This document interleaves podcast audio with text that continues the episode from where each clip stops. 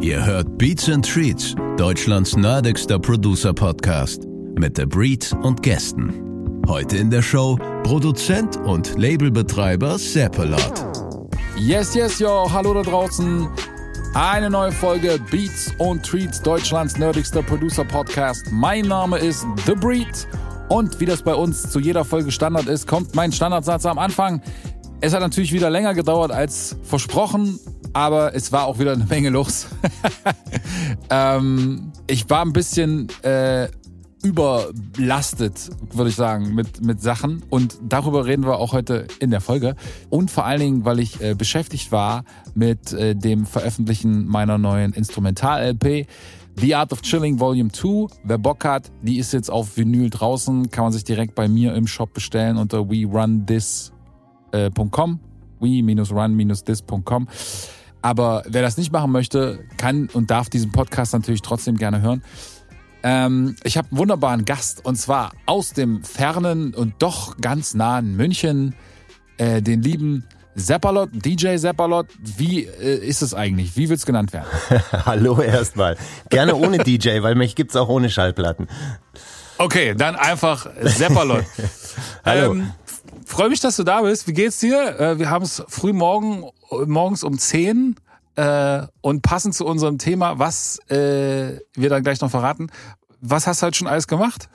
Ähm, ich habe heute äh, gefrühstückt, äh, die Kinder für die Schule fertig gemacht und war im Kreisverwaltungsreferat, das ist sowas wie das Bürgerbüro in München, und habe einen neuen Reisepass beantragt. Wow. Yeah. Und das alles bis vor 10. Ja, auf jeden Fall. Wann geht der Tag da los? Wann stehst du auf? Ja, ich stehe um halb sieben ungefähr auf. Okay. Und wann Ja. gehst du ins Bett? Nicht freiwillig stehe ich um halb sieben auf. es, ist, es, es geht ge- eigentlich stark gegen mein Naturell, aber man, es ist, wie es ist.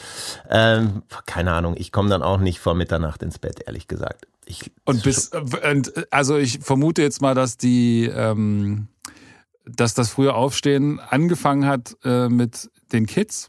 ja. Und ähm, wann, wann bist du, was war so die, die Sturm- und Drangzeit, so deine, deine Bett- und Aufstehzeiten?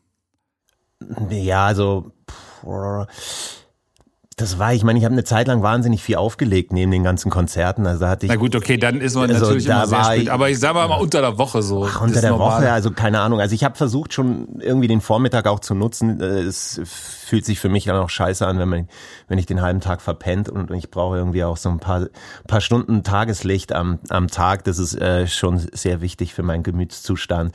Keine Ahnung, aber auf jeden Fall am Vormittag. Ich war nie der Typ, der bis um äh, zwei Uhr im Bett liegt und dann um 18 Uhr ins Studio geht und dann bis 23 Uhr nichts macht und dann in der Nacht anfängt Musik zu machen. Das, Aber, also das ähm, habe ich auch okay. gemacht, aber die Ergebnisse waren immer, ähm, also die Session war immer geiler als das Ergebnis dann, ja. Äh, okay, ja. Ähm, genau, dann lass du erstmal ganz kurz ein bisschen über dich quatschen, ähm, was du so alles äh, getan hast für die Leute, die dich vielleicht nicht kennen sollten. Äh, du bist Producer, DJ, ähm, hast ein Label, bist Verleger und nicht zuletzt auch noch Familienvater, wie wir gerade schon festgestellt haben. Also man könnte sagen, you got a whole lot of shit to do. Ja, und sehr unterschiedliche Aufgabenfelder. Es Ja. kam so eins nach dem anderen dazu. Es war gar nicht meine, unbedingt mein Wunschszenario, aber ich glaube so auch so eine Neugier und Interesse und äh, mich dann dazu getrieben, dass es dann irgendwie, ja, viele unterschiedliche Baustellen, genau. Man kennt dich, damit die Leute erstmal so ein bisschen wissen, wo du herkommst. Äh, wahrscheinlich erstmal hauptsächlich, äh, du bist Teil der Band Blumentopf gewesen, deutsche Hip-Hop-Gruppe, die sich. Ja. Wann habt ihr euch eigentlich aufgelöst oder Karriere? Ne, wir haben, Oder ich will jetzt nicht, ich will jetzt nicht das Revival äh, sozusagen äh, schon Wird's- wird's nicht geben. das wird's nicht geben. Das, ich meine, wir kriegen ja immer sehr verlockende, unmoralische Angebote, aber äh, nein. Ähm, wir haben Die kommen da alle jetzt nochmal, gehen alle nochmal auf Ja, Tour. klar. Fünf Sterne waren jetzt auf Tour. viel, ja.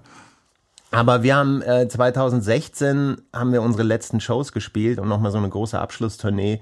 Und es hat sich einfach so gut angefühlt, weil die Resonanz so wahnsinnig groß war. Also wir haben wirklich die größten Konzerte unserer Laufbahn einfach am Schluss gespielt, unserer Karriere. Und ähm, das hat sich so gut angefühlt, so selbstbestimmt das aufhören zu können und auch äh, einfach zu sagen, okay, mal gucken, was das Leben denn sonst noch so hat, weil es hat natürlich alles dominiert ähm, und da ging gar nicht mehr so viel nebenher, neben der Band. Und ähm, also bei mir und ich glaube auch bei den anderen ist die Verlockung, nochmal in dieser Formation auf Bühne zu kommen oder auch eine Platte aufzunehmen, verschwindend gering. Vielleicht, ich sage niemals nie, vielleicht ändert sich das auch nochmal, aber ich habe nicht das Gefühl, es ist schon so weit. Ja. Das heißt, 2016, das sind jetzt sechs Jahre her, seitdem ihr sozusagen getrennte Leute seid. also ja. ganz, ganz, im positivsten Sinne. Äh, angefangen habt ihr, euch gegründet habt ihr 1992 und 97 kam die erste Platte raus. Ja. Ähm, das war, glaube ich, noch äh, bevor, ich muss gerade überlegen, wann war ich auf meinem, ich war auf meinem ersten Hip-Hop-Konzert 1996. Also okay. da ähm, als kleiner Stift. Ähm, die waren wir da aber auch. nee, aber, aber da war ich wahrscheinlich noch durchaus jünger, wobei ich ja nicht rausgekriegt habe, wie alt du bist. Im, äh, in Wikipedia steht nämlich nur vor 1992 geboren. Ach, geil, es stimmt auf jeden Fall. das stimmt, das dachte ich mir schon, ja. Ähm, und ähm, da habt ihr quasi angefangen, das erste Album war Kein Zufall, ne? Ja, und genau. Das war die, gab es dann diese äh, legendäre, also für Deutschrap-Verhältnisse hittige Single mit äh, 6,90 Meter. Mhm.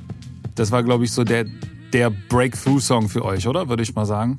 Ja, also das war auf jeden Fall der Song, der, ähm, der viral gegangen ist, ohne dass damals was viral gehen konnte.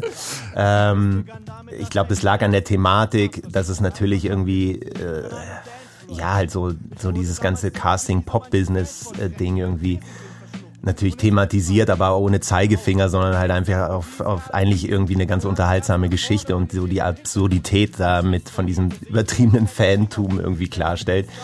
Ähm, auf jeden Fall, aber es gab vorher ja schon eine EP, die wir selber gemacht haben und in Eigenregie und dann wirklich mit äh, Mietwagen von Plattenladen zu Plattenladen gefahren sind und vertretermäßig denen irgendwie zwei, zwei Scheiben auf Kommission abgeschwatzt haben.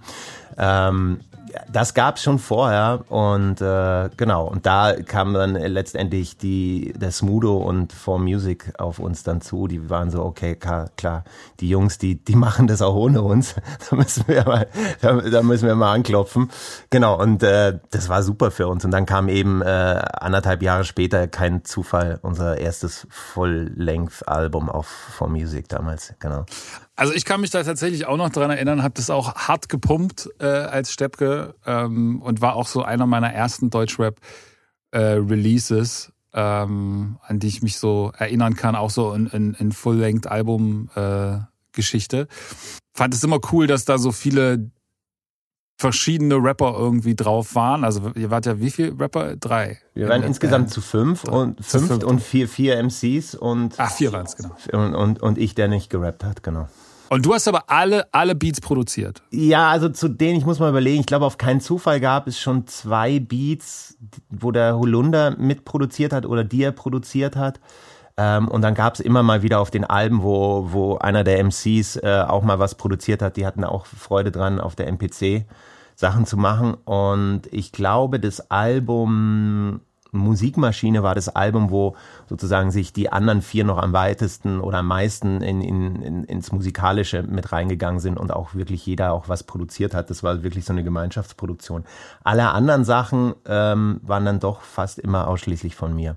Genau. Und du hast, war das dann irgendwie für dich so ein, so ein äh, komisches Ding, dass dann da plötzlich auch alle anderen noch da in deinen Bereich reingefuchtelt haben? Oder hast du dann gesagt, du, du kannst ja den Beat machen, aber am Ende braucht es ja immer noch jemanden, der den Song mixt und, und keine Ahnung oder äh, das aufnimmt und, und das arrangiert oder wie auch immer? Ja, also ich habe mich also jetzt gerade bei der Band habe ich mich natürlich nicht äh, mit der Toningenieur und, und äh, Aufnahmeassistent äh, äh, oder Aufnahmeingenieurrolle zufrieden gegeben. Also da ging es mir natürlich wesentlich darum, kreativen Input ja, zu haben. Ja, äh, ist ja klar, ähm, ja, klar. Insofern, also es gab natürlich, also es war für mich schon so ein bisschen so, ah, das ist mein Territory hier, ihr schreibt ja schon die Texte und steht vorne auf der Bühne.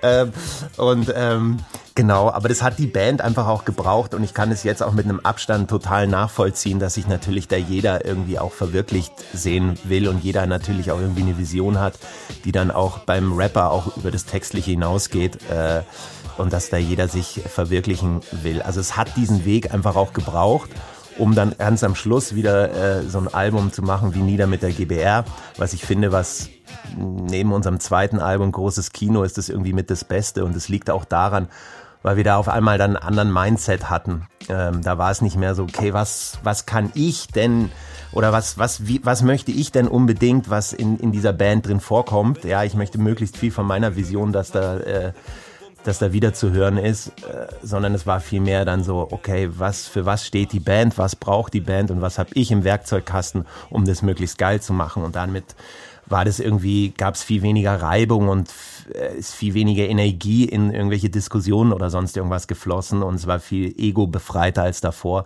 Aber ich glaube, es hat genau diesen Weg gebraucht, um wieder an diesen Punkt zu kommen, ähm, wie man mal gestartet hat, wo man sich auch nicht so viel Gedanken gemacht hat. Das äh, stelle ich mir auf jeden Fall interessant vor, mit so vielen Charakteren also auch im Prozess des Machens. Und weil wir vorhin gerade auch über äh, das Thema wann ins Bett gehen und wann sind Arbeitszeiten und so, äh, wenn dann quasi fünf Leute, dann muss man sich ja auch auf so einen, ähm, um mal zu unserem Thema, wie bekommt man diese tausend Hochzeiten unter einen Hut, äh, zurückzukommen.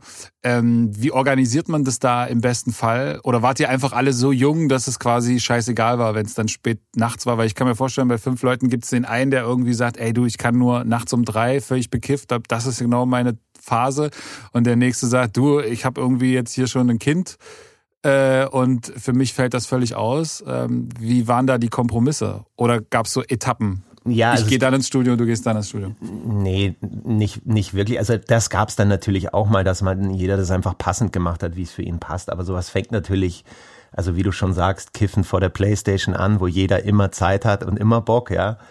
Ähm, und äh, dann, dann irgendwann äh, hat natürlich jeder auch viel mehr noch ein Leben, was außerhalb dieser Band auch funktionieren soll und auch Vorlieben, aber wir hatten immer ein eigenes Studio. Also das war zum Glück das, was wir von Day One gemacht haben. Wir haben unseren Vorschuss, den wir damals gekriegt haben, davon haben wir uns einfach ein Studio gebaut. Somit waren wir auch da total unabhängig. Und dann haben wir Gibt's auch. das noch? Nee, nee, also es gibt noch äh, Teile des Equipments, aber das Studio gibt's nicht mehr.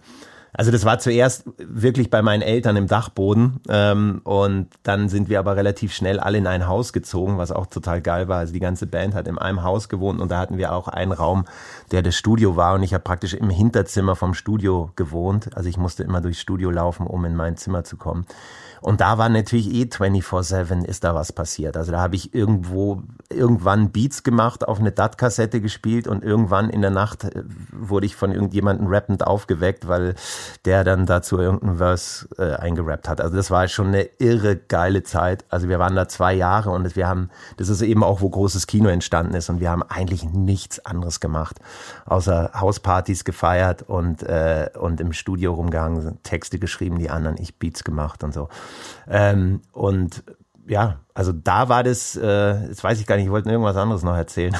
Wieder es, ging, es, es, es, ging um die, um die äh, wann sozusagen, wie man dann in so einer Gruppe ja. Äh, Arbeitszeiten festlegt. Ja, also das, das war dann immer offen und es gab dann auch eine Zeit, dann praktisch später, so bei den letzten drei Alben, wo dann aber auch jeder gerne Text zu Hause geschrieben hat von den anderen ähm, und ich auch ganz gerne in Ruhe Beats gemacht habe und man, man hat sich dann praktisch immer wieder getroffen und hat sich abgedatet und was aufgenommen und dann so, ah, okay, vielleicht hier muss was umgeschrieben werden. Und manchmal ist das im Studio passiert, manchmal haben sie auch gesagt, du, ich brauche dafür ein bisschen Ruhe und Nerv. Äh, ich, wir treffen uns morgen wieder und dann habe ich was. So. Und so war das bei den Beats natürlich auch. So. Ja. Bist du, bist du jemand, der gerne äh, mit dem, den Rappern oder äh, Sängerinnen etc. Äh, im Studio zusammen die Beats macht oder bist du jemand, der das lieber auch eher selber für sich macht und dann mit so einer gut vorbereiteten, halbfertigen Produktion schon kommt, ja. um sich sicherer. Ja, ja okay. Ja. Ja, ja ich brauche. Ich, also ich, ich, hasse das, ich hasse das richtig teilweise, Beats zu machen mit Leuten, die hinter mir sitzen, weil ich dann das Gefühl habe, die erwarten jetzt, dass ich in fünf Minuten und alles das, was ich als, jedes Element, was als nächstes da reingefeuert wird, das muss quasi der übelste Shit sein, so. Und das, so funktioniert aber Produzieren im Normalfall nicht. So, produzi so funktioniert kreative Arbeit nicht. Kreative Arbeit funktioniert genau. nur, wenn du äh, dich traust, auch Scheiße zu fabrizieren. Also das ist Try and Error und ähm, mhm äh, ansonsten gehst du halt immer nur deinen sicheren Weg, den du kannst und das hat dann auch nicht mehr so viel mit Kreativität zu tun und es braucht so eine ganz gute Wiss äh, Mitte zwischen äh, ich weiß, was ich kann und ich weiß, was funktioniert und ähm, ich hüpfe hier mal ins Gewässer und weiß noch nicht genau, was passiert. Also da muss man immer gut die Balance finden. Mir geht es zum Beispiel auch so, ich kann das, was ich mache, selten richtig beurteilen in dem Moment, wo ich es mache. Natürlich finde ich es in dem Moment, wo ich es mache, fast immer richtig geil, weil sonst mhm. würde ich es ja in dem Moment auch anders machen. Und äh, ich brauche immer etwas, um es dann so ein bisschen mit einem Abstand äh, beurteilen zu können, auch für mich selbst. Also ähm, das, ist, das ist sehr elementar für mich. Ja, das geht mir ähnlich. Aber vor allen Dingen durch diese, äh, ich sag mal, Instagram Beat ähm, Beatmaking-Welle, ähm, diese Videos und so, ne? Das, wo dann die Leute quasi immer so von, von Instrument zu Instrument hüpfen und so alles wird einfach immer nur noch geiler und das äh, ist natürlich. Und alle das, Samples sind aber schon perfekt gesliced und alles, ne? ne? Das ist alles. Äh ja, ja, klar, natürlich. Ja, klar. Aber das, das durchdenkt natürlich dann im Zweifel der, der, der Rapper vielleicht nicht. Und aber das ist so seine Erwartungshaltung, denke ich dann so. Okay, ja. deine Erwartungshaltung ist, dass das genauso läuft. So das erste Pad, was ich, was ich treffe, treffe sozusagen auf dem auf der Maschine oder wo auch immer oder den ersten Akkord, den ich spiele auf den Roads, ja. der ist halt schon der absolute Knaller und ähm, das ist quasi innerhalb von 40 Sekunden ist dieser Beat im Prinzip abgefrühstückt und alles, was dann länger dauert, ist dann schon echt bisschen wack so. ja, und, die, und meine Realität sind eher so, ja, ja, das ist halt so ein bisschen, wie, das ist so ein bisschen wie Pornos gucken, ne? Das ist halt aus, es gibt so und es gibt die Real World, weißt du? Ja, das ja, wahrscheinlich. The Producer Porn. Also, äh, also liebe, liebe, äh, liebe äh, Rapper und Sänger und Sängerinnen und RapperInnen, ähm, bitte habt da ein bisschen Nachsicht mit diesem Produzenten. Ähm, ich hatte das tatsächlich, wenn, wenn man in so Sessions ist und so, ne? Kennst du diese, diese ähm, typischen Mainstream von irgendwelchen äh, Verlagen und so gerne äh, so, so, so große äh, Major-Verlage diese Sessions, ne, wo die dich dann ja. so, so, ja, ihr habt jetzt zwei Stunden Zeit und dann wollen wir einen Hit und so und dann aber nicht zu so obvious. hab, und trotzdem edgy. Genau aber ne, genau bisschen edgy äh, genau. Das muss im Prinzip muss ganz dolle nach Fleisch schmecken darf aber keins drinne sein. Dann hätte ich aber gerne noch das muss auf jeden Fall auch alle Leute abholen die Bock auf Creme Brûlée haben. Und es muss im Prinzip auch total wach machen darf aber kein Koffein drinne sein. Genau. und es muss total bunt aussehen aber darf kein Grün drinne sein. Ah. und also ah, so will ich gerne mal im Restaurant bestellen. So richtig so, so ist ist das, genau. Und dann sitzt du da und denkst, ah ja, okay, alles klar, so. Hm. Äh, und, ähm, und da habe ich so das Gefühl, wenn ich in diesen Sessions dann drin war, dann hatte ich immer das Gefühl, dass ich dann so mit meinen, okay, warte, jetzt muss ich erstmal eigentlich eine 20 Minuten eine Kick und eine Snare suchen und dann nochmal, brauche ich nochmal eine Dreiviertelstunde, um den Groove zu finden, um den dann in zwei Stunden später wieder komplett zu verändern. Ja. Ähm, und das funktioniert dann da drinnen gar nicht. Und ich bin da irgendwie ganz schwer zurechtgekommen, bis ich dann gemerkt habe, wie die anderen Produzenten in diesen Sessions arbeiten, dass die einfach wirklich nur Loops zusammenschieben. Mhm. So, dass die einfach nur so Drum-Loops zusammenschieben, bibabub, damit das halt schnell geht. Ja. Ähm, aber dann klingt halt auch alles irgendwie so ähnlich, sage ich ja. mal. Ja, ja klar. Und, da ist äh, dann halt nicht so viel vom, vom Producer mit drin, sondern also genau. an, an Handschrift. Ja, das ist äh, tatsächlich dann so ein bisschen das Ding. Aber egal. Ähm, du hast aber auch noch für ganz viele andere Leute neben deiner äh, Blumentopf, wobei lass uns mal noch, äh, also nur damit die Leute wissen, du hast auch noch irgendwie für diverse Amerikaner äh, produziert. Äh, zum Beispiel für Forshawn finde ich ganz geil und mhm. Blue hast du mhm. auch produziert. Ja. Äh, Frank and Dank, ja. ähm, alles äh, Leute, die ich tatsächlich äh, sehr oft schon gehört habe ähm, und äh, immer ziemlich geil fand. Du hast auch jetzt ein eigenes, ich weiß nicht, wie lange ist das jetzt, äh, wie lange hast du es schon, dieses, dieses äh, Jazz-Quartett, dieses Seppalot-Quartett? Ja, das war jetzt auch schon seit vier, fünf Jahren oder so. Ja, also es fing äh, ja so anderthalb Jahre vor der Pandemie, so rechnet man ja jetzt immer die Zeit an. genau. Ja, so um den Dreh, genau, ja. Das ist dann so wie, wie wie vor Christus. Ja, ja, genau. ähm, okay, und das wie stelle ich, stell ich mir das vor? Ne? Also ich sag mal, du, du, kommst ja eher aus dem klassischen Sample-Beats. Ne? Also so Blumentopf war ja im Prinzip, war ja zum Großteil Sample-lastig, ja, würde ich jetzt voll sagen. Ja, ne? Also so ja ganz klar, so wo alle irgendwie in den 90ern, so wie alle Hip-Hop-Produzenten gearbeitet haben. Ähm, Wann ist das geswitcht, dass du gesagt hast, nee, ich will da jetzt irgendwie das, das eher selber machen? Und dann ist ja dieses Jazz-Projekt, wie, wie stelle ich mir das vor? Ihr habt da eine, einen Gitarristen, äh, eine, äh, jemand an der Trompete und Schlagzeuger, oder? Also angefangen hat es äh, natürlich über, über das ganze Sampling-Thema. Ich habe äh, ganz viel eben so Soul, Jazz und äh, Funkplatten angefangen zu sammeln während ich noch gar nicht so viel Hip-Hop gehört habe. Und das war sozusagen wirklich der Link über die Samples zu den Beats, zu den Rap-Songs. Und so habe ich dann auch produziert. Am Anfang äh, hat man dann natürlich, so wie das halt irgendwie in den 90ern auch noch üblich war, sehr loop-orientiert da gearbeitet und dann irgendwann ähm, hat man sich immer weiter reingefrickelt.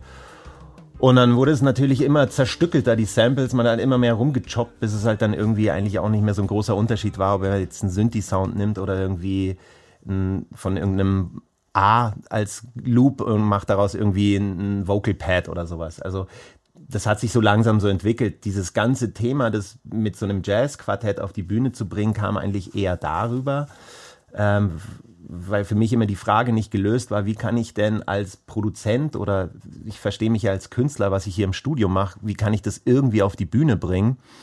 Ähm, dass es auch einen Entertainment-Wert hat. Da habe ich viel rumprobiert, hatte dann auch mir mit Ableton so, so ein Setup gebaut mit Controllern, wo ich praktisch Live-Samples choppen konnte. Also ich habe mir den Drum-Loops alle reingehauen, ich habe mir ganz viele Samples drin und hat mir dann sowas wirklich gebaut, wo ich praktisch mit einem Poti die Samples schneiden konnte und dann praktisch so wie die Techno- und Hausjungs, die immer an Knöpfen drehen und sich dann irgendwelche Filterkurven ändern, konnte ich die Samples anders schneiden ähm, und praktisch immer neue Beats machen. Da habe ich ein paar Shows gemacht, habe aber gemerkt, das ist auf jeden Fall richtiges Nerdtum. ja, weil die Leute das ja, die checken das ja, ja gar nicht. Die wissen ja gar nicht, was du da tust. Die sind im, im ja. Zweifel fragen die sich halt nur, okay, warum, warum klingt das Sample jetzt so komisch oder ja, ja, so? Genau. Keine Ahnung. Und es ist nicht so. die Leute, sondern die Art der Performance Performance ist nicht gut. Also wie die Leute das aufnehmen, ist schon ganz richtig. Die Performance funktioniert halt so nicht. Das ist halt. Und ich habe das lustigerweise das Setup dann sogar im Studio dann ab und zu genutzt, um Samples so zu choppen, weil dann natürlich Sachen rauskommen, auf die man sonst nicht kommen würde.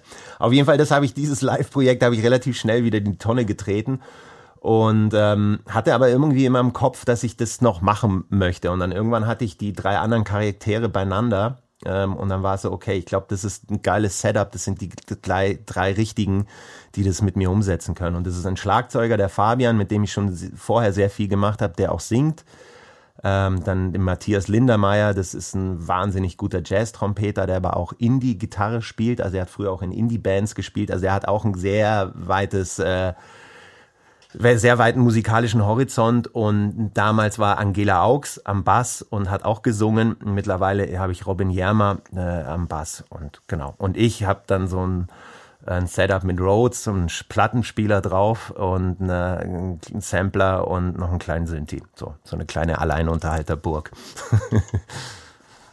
und das heißt, du bist dann, ähm, also du spielst dann die Keys, äh, das ist sozusagen dein Instrument dann in dieser Band. Ja, Keys Key und und, und die äh, Produktion sozusagen. Also ich meine, ich bin kein Pianist, ne? Das ist dann halt immer nur begleitend und ähm, und Samples und ein bisschen in Synth und halt äh, der Plattenspieler. Das ist einfach, das ist mein Instrument, ja. Und da läuft dann sozusagen also auch noch äh, sozusagen externer Content drauf. Also, ja, ist, oder, also oder ist das Sachen, die du quasi vorproduziert hast und dann über Serato abfeuerst? Ähm, ja, auf, also praktisch über die Plattenspieler äh, scratch ich dann immer Samples mit rein. Also das sind mm. manchmal klassische Vocal-Sachen, manchmal auch irgendwelche Licks oder oder halt auch eben Instrumente oder äh, Sachen, die wir halt nicht auf der Bühne haben. Und ich glaube, das ist auch das Interessante oder das ist auf jeden Fall das Interessante an diesem ganzen Projekt, vor allen Dingen auch für mich, ist in dieser Übersetzung wie kann man denn das live spielen mit dieser Besetzung, nämlich mit Trompete, Schlagzeug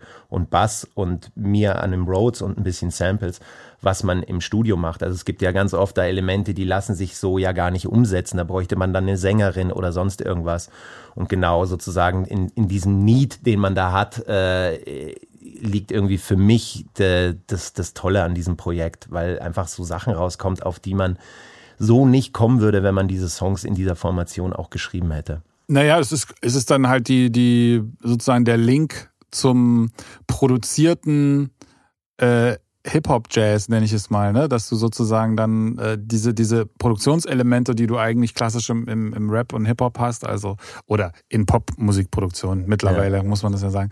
Ähm, ne? Also das Instrumente abgeschnitten werden, dass Instrumente gechoppt sind und sowas. Ne? Das ist ja etwas, so, man kann das imitieren auf einem Saxophon, ja. ja. Ähm, aber du wirst niemals den ja, ja, ja, den wirst du niemals so spielen können, weil irgendwann muss der Luft holen. So. Ja, ja. das ist und, äh, und Wobei mein Trompeter, der muss nicht Luft holen. Der kann das wie beim Didgeridoo. Der spielt das auch so. Aber du hast vollkommen recht. Ich meine, da ist jede Technik ist ja auch für sich unique. Also ich meine, umgekehrt kannst du halt dann auch nicht äh, ein geiles Trompetensolo am Keyboard spielen. Das geht halt auch nicht so. Das geht, das ähm, geht. Also muss man immer, immer das, nicht, leider. Die, die Stärken des jeweiligen Instruments musst du halt einfach ausspielen. Das ist, äh, ja. wenn du ein Beat programmierst, dann lass ihn klingen wie programmiert, das ist doch voll geil. Und wenn du Live-Drums willst, Drums willst, dann lass sie live einspielen. Also das ist einfach, ähm, finde ich, ja. hat beides seine Schönheit. Ich wollte dich noch was anderes fragen, zum, weil mir das immer so aufgefallen ist, oder vielleicht stimmt es aber auch gar nicht. Ähm, ich will jetzt nicht, also bayerischer Rap so, ne? Und ich will jetzt nicht sagen, dass Blumentopf bayerischer Rap ist im Sinne von Mundart oder so, mhm. ne? Aber ich habe das Gefühl, dass es ähm, in Bayern eines der wenigen lokalpatriotischen Hip-Hop-Burgen ist. Also, ähm, ich sag mal so, so eine Art, man könnte fast sagen, Südstaaten-Sound. Ähm, nicht vom Sound her, ja, aber so das, ne, äh, weil mir da auffällt, da gibt es, da gibt's Bands, die im Prinzip äh, da unten irgend, also Hip-Hop-Bands, ne? Ich rede jetzt nicht ja. über irgendwie Folklore-Bands oder so, sondern Rap-Bands ähm, und Acts, die da irgendwie echt große Shows spielen und, und, und äh, Leute gehen da völlig ab. Und die sind aber eigentlich deutschlandweit dann irgendwie gar nicht, also überhaupt nicht auf diesem Level, ähm, aber funktionieren extrem krass. Und das habe ich zum Beispiel in anderen äh, Ecken, also ich kann mir das jetzt irgendwie für einen Berliner Act nicht so richtig vorstellen. Wenn der in Berlin durch die Decke geht, dann geht er auch überall anders durch die Decke. Und äh, so, was glaubst du, wo, warum das so ist? Und gibt es einen typischen bayerischen Sound? Ich meine gar, also Sound und auch Rap-Art vielleicht so, ne? Also ich meine, klar, wenn in Berlin was groß ist, ich meine, Berlin ist einfach unsere einzige Metropole und äh, musikmäßig ist das einfach die mit Abstand die wichtigste Stadt und äh, das strahlt natürlich aus. Also jemand, der irgendwie in Berlin oder so äh, sehr erfolgreich ist, das strahlt natürlich aufs äh, bis nach München aus, das ist eh klar. Und umgekehrt hast du halt diesen Effekt nicht automatisch. Ähm, das liegt, glaube ich, an vielen Sachen. Also es liegt A, natürlich, du hast auch nicht den Effekt, wenn jemand in in Köln riesig ist, dass das automatisch nach München oder nach, nach Berlin kommt. Und dann kommt natürlich, du stimmst mir nicht zu, ich glaube schon. Nee, ich, nee, ich, nee, ich glaube tatsächlich, aber, aber ich, dass, es, dass es in Bayern schon so ein Phänomen gibt, ja, ja, dass ich, es dort Bands gibt, die ja. krass groß sind und im Rest von Deutschland nicht. Also das, das stimmt. Und ich glaube, der zweite Punkt ist, dass natürlich Bayern und München äh, total unsexy in dieser Altersgruppe 16 äh, bis äh, 28 ist. Ich glaube, auch daher kommt es. Ähm, das ändert sich bei den Leuten dann meistens, wenn sie ein bisschen älter werden, dann so, oh, ist doch doch ganz geil. Und ich glaube, das hat, äh, ähm, das führt natürlich dazu, dass natürlich äh, etwas, was aus dieser Stadt kommt und dann vor allen Dingen natürlich auch noch in Mundart ist, ist es klar, dass das keinen äh, in, in Berlin interessiert. Umgekehrt gibt es ja auch ganz viel in Österreich in Mundart, was da yeah. auch nicht aus dem Kontext rauskommt. In der Schweiz gibt es das ja auch. Ähm, und Bayern hat nun mal seinen eigenen Dialekt. Das will ich den anderen Bundesländern jetzt gar nicht absprechen. Die haben natürlich auch ihren eigenen Dialekt, aber ich glaube, dieses, äh, das wird ganz anders zelebriert und ausgelebt in München. So, also, ne, also ich, es gibt ja auch keinen gibt kein Bundesland, was so ein klares Brand hat, musikalisch wie äh, Brassmusik und, und, äh, und richtig Volksmusik. Und ich rede jetzt hier nicht von volkstümlicher Musik, sondern the real deal halt sozusagen. Mhm. Ähm, das gibt es ja also so plakativ und so groß nicht ansatzweise in irgendeinem anderen Bundesland. Ja, ähm, also es gibt also ein bisschen im Norden könnte man so ein bisschen Schifferklavier und so nehmen, aber ja, ja, äh, grundsätzlich genau. gebe ich dir recht. Aber du hast zum Beispiel so Acts wie, wie Maniac oder so, mhm. ne, ähm, ähm, die dann halt irgendwie so, also völlig verrückt dann irgendwie Mundart mit Englisch zusammen kombinieren, so, also was so ja, völlig crazy ist. Also ähm, und, und The Gaudi is real. Äh, und The Gaudi versteht, is real. Das versteht natürlich außerhalb von Bayern überhaupt keiner. ja, aber es ist halt in Bayern, es ist halt, es ist halt der Shit so, ne? Ja. Und äh, und äh, geiler Typ übrigens, äh, Grüße an der Stelle. Ähm, und das, also mir ist das so aufgefallen. So, ich kann dir das jetzt so aus als jemand, der das quasi von außen so sieht. Ja. Vielleicht kannst du dann einfach darauf äh, sozusagen eine, äh, eine Replik geben.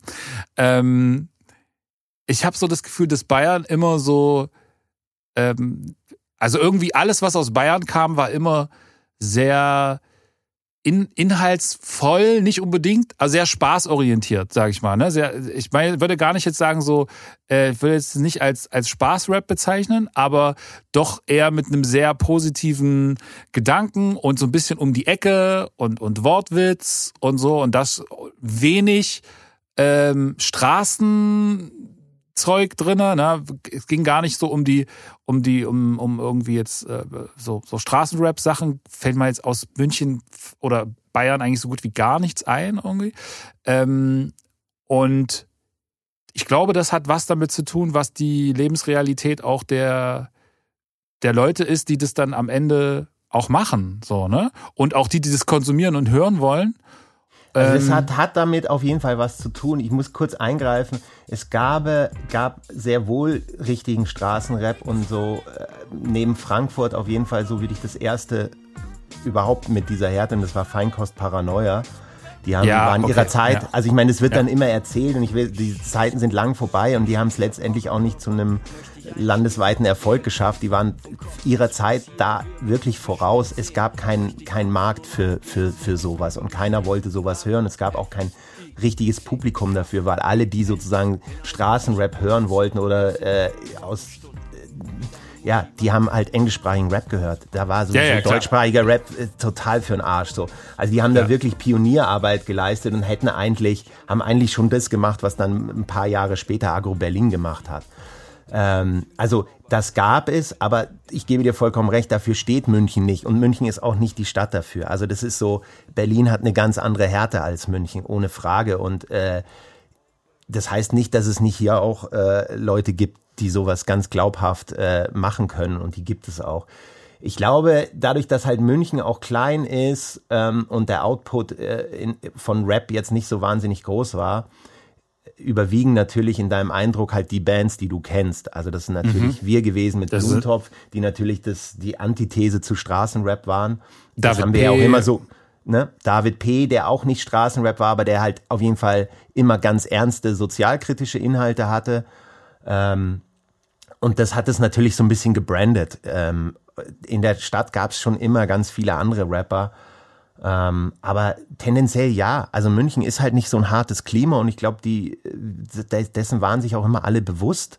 Und es hatte hier auch keiner, also wir, ich spreche jetzt mal von uns als Band, bei uns war von Tag ein, Tag, Tag eins eigentlich klar, ey, wir lieben diesen Ami-Sound und wir wollen auch sowas machen, aber das ist zum Glück nicht unsere Lebensrealität. Also wir müssen das irgendwie, wir müssen die Zutaten nehmen, aber die mit unserem Inhalt füllen und unser Inhalt war halt Reihenhaus, Vorortsiedlung, München scheiß also langweilig. Ich, und voll, das voll. Genau. Und und und das ist halt auch München so. Ähm, und, und ich glaube, so ging es letztendlich auch vielen Acts, die von hier waren. So. Also warum soll ich jetzt hier so lächerlich den total harten machen, ähm, wenn es mir eigentlich ganz, ganz gut geht so. Ja, voll. Ich, ich meinte das auch überhaupt nicht als äh, irgendwie so, äh, das wäre nicht real oder so gar nicht, sondern ich fand das nämlich gerade cool. Ähm, und da hatte so gerade Acts wie Blumentopf, ne, die hatten halt so, das fand ich das erste Mal geschafft, genau diese, wie du so beschreibst, diese typische Mittelklasse Deutsch äh, Reihenhaus äh, Jugend, ne? Ja. Und ich glaube, dass ein Großteil in dieser Zeit, ne, also sagen wir mal Ende 90er, Anfang 2000er, die quasi da auch Rap gehört haben ähm, und gerade die auch noch davor, ähm, sind genau die Kids gewesen. Das waren nämlich genau eher, sag ich mal, diese Mittelklasse-Kids, Genau. äh, die überhaupt sozusagen den Zugang hatten, äh, da irgendwie sich äh, Zeug zu holen und, und irgendwie, na, und irgendwie das auch faszinierend fanden. Ähm, und ich fand, dass gerade dann Blumentopf und so das geschafft haben, das auf eine humoristische, aber gleichzeitig nicht, äh, ich sage ich mal so diese Hamburg vielleicht eher typische ähm, oder so, ne, wo man dann so die ganze Zeit, du merkte, das driftete dann völlig in so eine, in so eine groteske, ähm, ich, ich, ich jage nur noch den nächsten Witz hinterher. Ja, ja. Und das war da schon eher so Punchline-orientiert, nur mit quasi einem Kontext, der irgendwie gepasst hat und total authentisch war und nicht uncool daherkam. So, Ja. ne? Und das, ähm, das ist, glaube ich, so ein bisschen das Gefühl, was ich so mit, mit bayerischen äh, Rap habe. Ich kann natürlich gerade so Mundart-Sachen, äh, klar, die kann ich natürlich nicht verstehen, aber ich finde es unfassbar faszinierend, weil wenn ich mir vorstelle, man hätte jetzt ähm, einen sächsischen Rapper, der hart auf Sächsisch rappen würde. Das würde halt im Zweifel maximal ein komödiantisches Element sein, was man hier lustig fände. Ähm, es gab ja mal so Ansätze zum Beispiel von ähm, äh, ähm, ähm, von von Trettmann, ne? Ja, als er ja. noch äh, als er noch Ronny Trettmann hieß und äh, der Sommer, der Sommer ist für alle da und so gemacht hat. ähm, das war halt, wir haben das damals, aber lustigerweise tatsächlich auch irgendwie gehört und fanden das auf so eine gewisse Art und Weise cool, aber immer mit so einer gewissen Art von, okay, das ist schon, der muss das lustig meinen, so, weil Ja. das kann das nicht, er kann das nicht so richtig ernst nehmen, weil es halt so klingt, wie es klingt. Und ich, und da gibt's, kannst du wahrscheinlich die Dialekte durchgehen, so wenn da einer auf Badisch irgendwie anfängt und, und da rappt Ja. oder so. Und irgendwie ist das aber in München äh, oder in Bayern habe ich das Gefühl, das wird eben nicht als äh, etwas gesehen, was so, ah, okay, das ist jetzt witzig und ich lache jetzt darüber, weil das so doof klingt, sondern das ist irgendwie, die Leute hören das dann und finden das echt cool. Naja, weil das auch, glaube ich, ganz anders hier gelebt wird. Also das ist schon, also, äh, also Aber die Leute, also du kannst, kannst ja durch Dresden gehen, die Leute reden ja dort auch alle. ja klar, aber das. So. Ja, aber das ist, glaube ich, schon etwas, was irgendwie hier auf einer anderen Art hochgehalten wird und äh, völlig selbstverständlich ist bei vielen. Bei mir nicht. Und ich glaube, das ist dann auch viel mehr noch so in dem Umland. Also in München selber ähm, gibt es gar nicht so viel. Aber ähm, ja, ich glaube, das ist halt einfach so ein Selbstverständnis der, der jungen Bayern und Bayerinnen, das, was sich irgendwie so etabliert hat. Das ist so.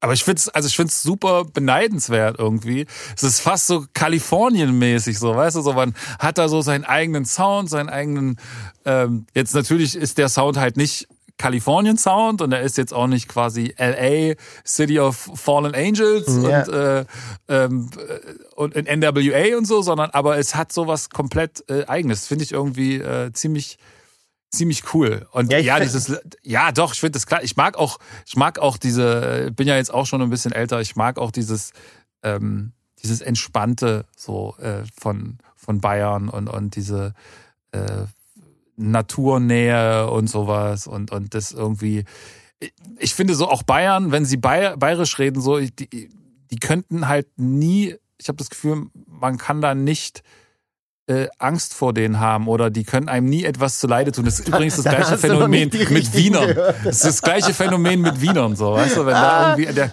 der kann vor dir stehen und sagen, ja, jetzt gibt's mir halt dein, dein Geldsäckel. Und dann denke ich mir so, okay, Gerne. Cool. Nee, das geht schon in der Tat schon auch rough, äh, das Bayerische, aber ja. Mai. Aber anderes Thema. Wir wollten ein bisschen darüber reden, wie man sich bei diesen ganzen tausend Hochzeiten, auf denen äh, du tanzt, äh, und eigentlich äh, entdecke ich mich da bis auf die DJ-Seite äh, auch ziemlich drinne. Deswegen finde ich das ein spannendes Thema, um mal darüber zu reden, wie man das im Prinzip alles unter einen Hut bekommt. Weil Leute fragen mich zum Beispiel ganz oft so oder, oder haben so die Vorstellung, dass man bloß weil man jetzt nicht mehr einen Job hat wie, keine Ahnung, äh, irgendwo im Büro sitzen und dort für jemanden was weiß ich, äh, Excel-Tabellen ausfüllen oder äh, auf dem Dach das Dach zu decken oder ne, also so einen normalen Job hat, dass man deswegen ja den ganzen Tag spät aufsteht und dann irgendwie so ein bisschen was äh, an seinem Keyboard friggelt und dann äh, spät ins Bett geht und, äh, ne, und High Life hat den ganzen Tag. Und die Realität sieht ja tatsächlich immer noch genauso. Also ich finde, dass ich mittlerweile fast mehr für Zeit zum Musikmachen kämpfen muss, als in der Zeit, wo ich, sag ich mal, einen Daily Job hatte und okay, noch keine Familie dazu, aber ähm, da konnte ich dann wenigstens die Tür zumachen und sagen, so, jetzt ist der Daily Job zu Ende und jetzt kann ich mich voll auf die Musik konzentrieren, während jetzt ständig so viele Hüte aufgenommen und abgesetzt werden. Ähm, als, als, als Labelchef, als ähm, äh, äh, Labelchef seiner eigenen Musik. Also man muss ja, ja nicht mal fremde Leute noch releasen, aber selbst, äh, selbst bei der eigenen Musik ähm, Abrechnungen kontrollieren, ähm, you name it. Ähm, wie kriegst du das hin?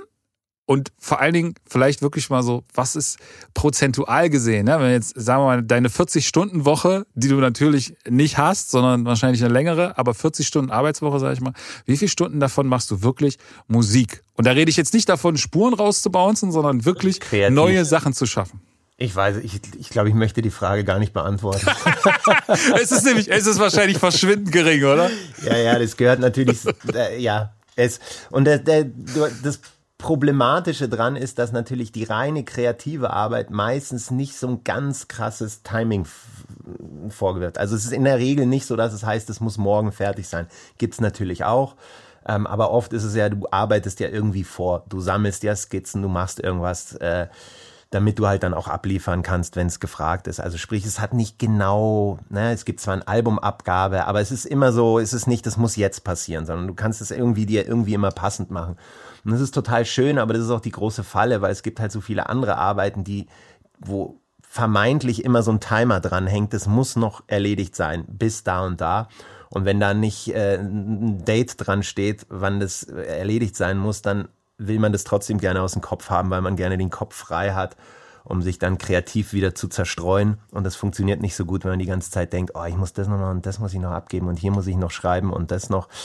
Ähm, also das ist, glaube ich, immer so ein Clash, wo wahrscheinlich alle, die kreativ arbeiten, damit zu tun haben. Und also da gibt es sicherlich verschiedene Ansatzpunkte. Mein Ansatzpunkt ist immer ganz bewusst, die einzelnen Aufgabentätigkeiten voneinander zu trennen. Also auch zu sagen, okay, dann habe ich halt diese E-Mails oder dies und das heute nicht geschafft, Pech gehabt, dann muss es halt morgen dran kommen und schließe, mache aber einen Haken in meinem Kopf dran. Okay, das ist also so, als ob es eine Festanstellung wäre, was du am Anfang gesagt hast. Es ist halt jetzt vorbei und dann kommt es halt morgen dran und dann kann ich mich äh, der Musik widmen. Oder auch umgekehrt, ich gebe mir halt eine Zeit bis so und so viel Uhr, arbeite ich nur äh, an der Musik und gucke mir auch die E-Mails nicht an.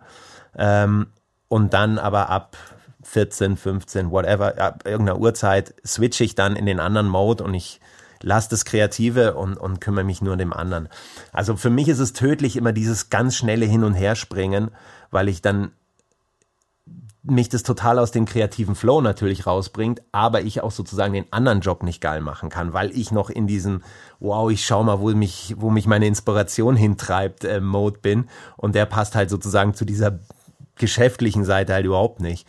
Ähm, so versuche ich das ganz bewusst zu trennen. Genau. Und mittlerweile versuche ich auch das Musikmachen so aufzuteilen. Also, dass ich wirklich den, den rein kreativen Prozess versuche zu trennen von dem eigenen Bewertungsprozess. Also, ich, ich versuche es, äh, einfach zu machen und mir nicht darüber Gedanken zu machen, passt es zu dem Song, den ich davor gemacht habe, äh, fühle ich das, also oder ist es gerade angesagt, oder, oder, was will ich damit machen? Will ich darauf einen Sänger haben oder nicht? Soll es ein Rap-Song werden? Soll es ein Instrumental werden? Will ich das nur live machen? Ähm, whatever. Also das versuche ich alles, also jegliche Aufgabenstellung, die man manchmal ja so im Kopf hat, was so ein Song werden soll, das versuche ich echt am Anfang komplett auszuschalten und einfach zu machen. Und so arbeite ich mit Skizzen ganz viel und so mache ich habe ich dann immer so Phasen, wo ich ganz viele solche Skizzen mache und versuche ich auch nicht lange dran zu sitzen an den Dingern. Also wirklich nur so bis bis so die Idee einfach mal kurz festgehalten ist. Und es baut sich, speichere es ab und mache das nächste. Und so versuche ich dann wirklich so ein, so ein total befreites Jam-mäßig, ich, ich lasse einfach was raus, mäßig zu machen. Und dann lasse ich das meistens echt liegen eine Zeit lang. Eine Zeit lang heißt eine Woche, zwei, manchmal auch nur drei Tage.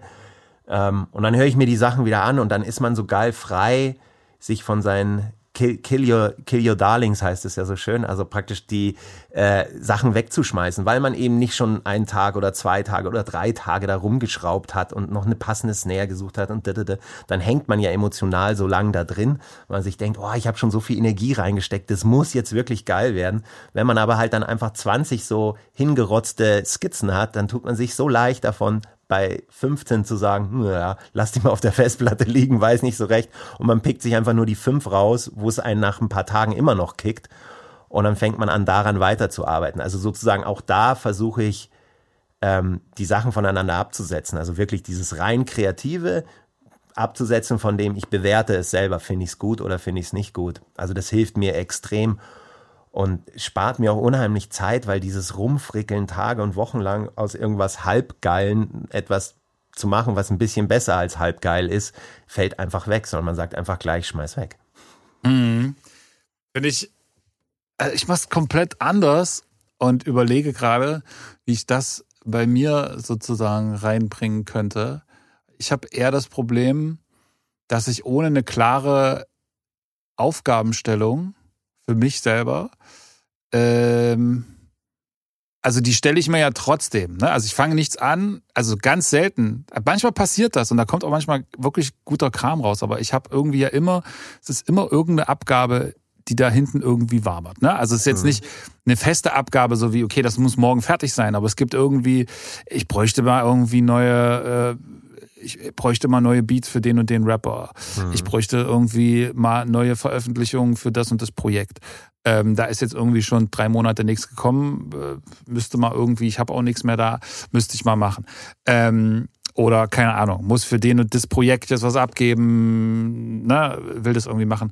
Das heißt, also eigentlich gibt's da immer irgendwie eine, die ist jetzt nicht total stoisch, dass man sagt, okay, also es muss jetzt sein. Gibt natürlich so Momente, ne, wo ich weiß, okay, ey, ich muss bis nächste Woche Freitag muss das und das abgegeben yeah. werden, dann schiebe ich alles andere weg und dann macht man das. Ähm, aber selbst wenn ich dann in diesem kreativen freien Prozess wäre, würde ich ja dann trotzdem da sitzen und sagen, okay, was wird denn jetzt das nächste, die nächste Skizze, sage ich jetzt mal, die ich dann mache, soll die jetzt irgendwie nach 80s klingen oder soll die irgendwie nach, äh, nach Jazz klingen? Soll die nach dem klingen, nach jedem klingen? Soll die Uptempo, Downtempo, blub, ähm, und selbst wenn ich dann sage, auf was hätte ich denn jetzt Bock, dann mache ich das. Aber dann habe ich ja trotzdem immer im Kopf, dass ich eigentlich abklapper, okay, gibt es irgendeinen Verwendungszweck für dieses, für, ja. für 80s? Habe ich gerade ein 80s-Projekt? Habe ich irgendetwas, wo das passen könnte? Und eigentlich ist das ein bisschen killing, weil da hast du völlig recht, eigentlich ist es geil, total frei zu sein. Und dann merke ich auch, dass ganz oft, wenn ich ähm, in einer in einer Aufgabenstellung sitze, ja, also keine Ahnung, kommt irgendwas, du sollst jetzt für einen Film irgendwas machen oder was auch immer, ne? Oder ähm, irgendjemand sagt, ey, wir wollen jetzt in die und die Richtung gehen, hast du da irgendwas da liegen oder so, dass man dann ganz oft sich so zurückerinnert und denkt, oh, was weiß ich gar nicht. Und dann guckt man so die Sachen durch und merkt, ey, ich habe da ja tatsächlich mal vor dreieinhalb Jahren irgendwie eine Skizze gemacht. Oh, damit könnte man irgendwie, ne, da geht irgendwie eine Idee los und damit kann man irgendwie weiterarbeiten. Ähm, und da hat man dann das doch nicht ganz für die Tonne immer gemacht. Ähm, aber ich finde es echt bewundernswert, wenn man das sozusagen kann. Also, dass man äh, also ich will nicht natürlich, also natürlich hat man, also sonst, sonst würde ja auch nichts aus einem rauskommen. Man hat natürlich irgendwas, auf was man gerade Bock hat oder auf ja. irgendeinem Vibe, auf dem man gerade ist, was man machen möchte. Ähm, aber ich nehme dann praktisch, wenn es dann irgendwie konkret für, um irgendwas geht, also sei es, was packe ich, was ist Albummaterial für mich, was würde ich gerne mal für mich releasen, ähm, dann höre ich mir die halt die Sachen durch und, und suche mhm. mir dann halt diese Ideen, die ich hatte, raus, die ich am stärksten finde oder die mich immer noch kicken oder und die irgendwie in, in diesen roten Faden, den ich mir dann musikalisch irgendwie zurechtgelegt habe, irgendwie auch reinpassen und mach dann an den Sachen weiter. Aber das Schöne ist, dass sozusagen das die Grundidee, sozusagen der Kern des Ganzen, die Inspiration irgendwie so frei entstanden ist. Und ich finde, also mir tut es, ich find, mag das Ergebnis meistens gut. Vielleicht ist es auch, also sehr gerne, vielleicht ist es auch was total Subjektives, weil man es mit einer Leichtigkeit und nur verbindet und nicht mit, ich, ich setze mich hin und saug mir irgendwas aus den Fingern, sondern es kam einfach so. Deswegen ist ja oft so, dass man dann die Sachen besonders gerne schätzt und mag, die sich irgendwie leicht anfühlen. Ähm, weil man das Gefühl hat, dass man sie auch nicht so einfach reproduzieren könnte, ja, genau. weil man nicht weiß, wie man eigentlich genau hingekommen ist. Ne? Genau. Und äh, ja. das hat für mich irgendwie schon immer die große Wahrheit. So, aber das ist natürlich auch das Idealszenario, ja. Also ich meine, äh, das ist so würde ich mir wünschen, dass es immer läuft und ich versuche es immer in diese Richtung zu pushen und natürlich gibt's trotzdem natürlich Sachen, wo man ganz klar sagt, okay, hey, nee, das muss ich jetzt aber einfach speziell was auf dieses Projekt machen ähm, da habe ich ja gar nichts da, was in die Richtung geht. Und dann fängt man natürlich mit einem mit einem Hintergedanken an, was was es am, am Ende werden soll oder so. Eine gewisse Vision braucht man natürlich auch, bevor man sich da hinsetzt. Aber genau, also ich versuche das so weit wie es geht irgendwie zu trennen, äh, weil sich es einfach so schön leicht anfühlt dann. Und ich habe zum, also was was mir jetzt dazu auch noch einfällt ist. Ähm dass ich zum Beispiel total mag, in so Phasen, Epochen. Siehst du, ich bin mal ein halbes, nach anderthalb Jahren mal zur Waldorfschule gegangen. Da gab's da gab's mal Epochenunterricht. Kennst du das? Ich war nicht auf der Waldorfschule, ne? Ja, pass auf, pass auf. Das ist der Epochenunterricht. Da hast du quasi nicht, so der normalen Schule hast du ja irgendwie, was weiß ich, ähm, äh, Mathe und Deutsch, äh, irgendwie, was weiß ich, eine Stunde Mathe, eine Stunde Deutsch am Tag so, ne? Und das dann halt fünf Tage die Woche. Und da war es so, ich weiß nicht, ob das nur in dem Grundschulalter dort ist oder ob das dann auch später so gemacht wird. Du hattest dann, ich kann dir jetzt nicht mehr genau sagen, wie lang das war, aber ich würde mal sagen, so eine Woche, zwei Wochen oder so hattest du halt Deutsch-Epoche und dann hattest du zwei Wochen Mathe-Epoche. Dann hast du quasi deinen Kernunterrichtsfach war, was ich, zwei Stunden, drei Stunden Mathe am Tag und dann halt ja. doch den ganzen anderen Drudel und so, ne?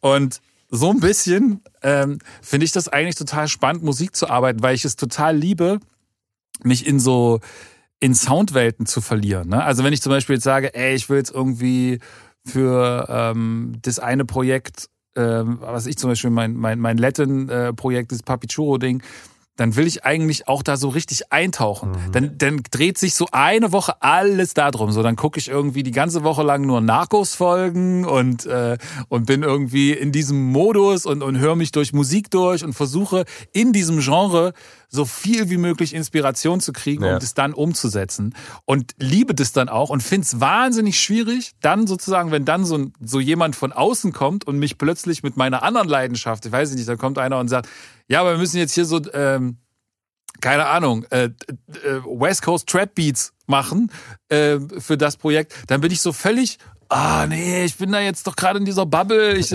ah nee, das ist ja so eine Trap Snare, das ist ja irgendwie so. Ne? Und dann kann es aber genau umgedreht sein. Zwei Wochen später kommt dann so, ja, wir müssten nochmal in das Papichuro Projekt und ich denke ja. so, hör mir das dann so an und denk so, Ey, das knallt überhaupt nicht. Wo sind denn jetzt die ganzen, wo sind die 808s und wo, wo sind die ganzen Hi-Hats? Das, das, hä?